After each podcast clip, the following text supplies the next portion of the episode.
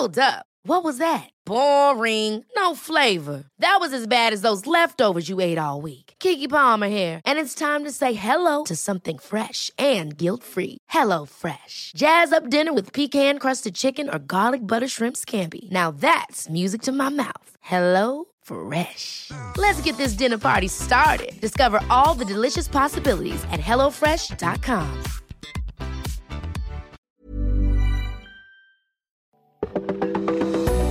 Welcome to this date in weather history for Tuesday, October the 13th.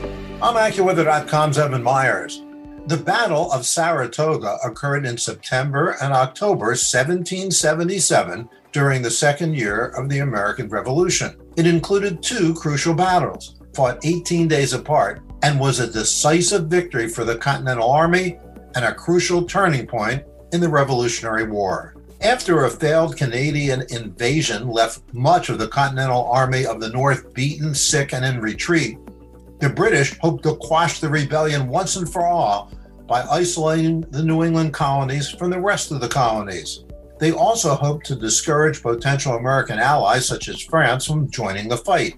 To accomplish this, the British Redcoats needed to take upstate New York and then control the Hudson River. In the spring of 1777, the British ordered three of their armies to merge in Albany.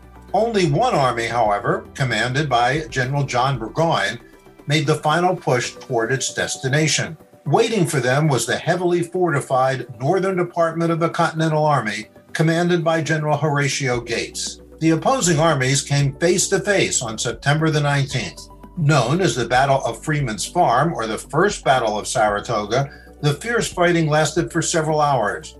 Momentum changed sides several times, but neither side gained significant ground until Burgoyne ordered his column of German troops to support the faltering British line and force the Americans to pull back. Still, the British suffered twice the number of casualties as the Americans and couldn't continue their drive to Albany. Burgoyne decided to stay put and wait for reinforcements from New York City. In the meantime, the number of Gates' American troops increased to over 13,000 and continued to grow.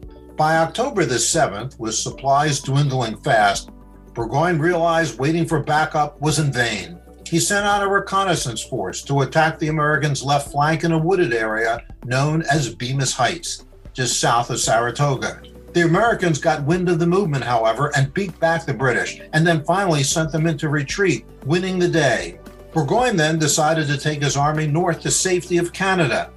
But heavy rain and frigid temperatures slowed their retreat on October the 13th of 1777. Within two days, Gates' American soldiers surrounded what remained of Burgoyne's army, and they surrendered. The news of the first defeat of a large British army sent shockwaves around the world and ultimately did bring the French into the war on the side of the Americans, turning the tide and helping secure American independence, all aided by that nasty weather. And that's what happened on October the 13th. Be sure to tune in tomorrow for a brand new episode and find out what happened on this date in weather history.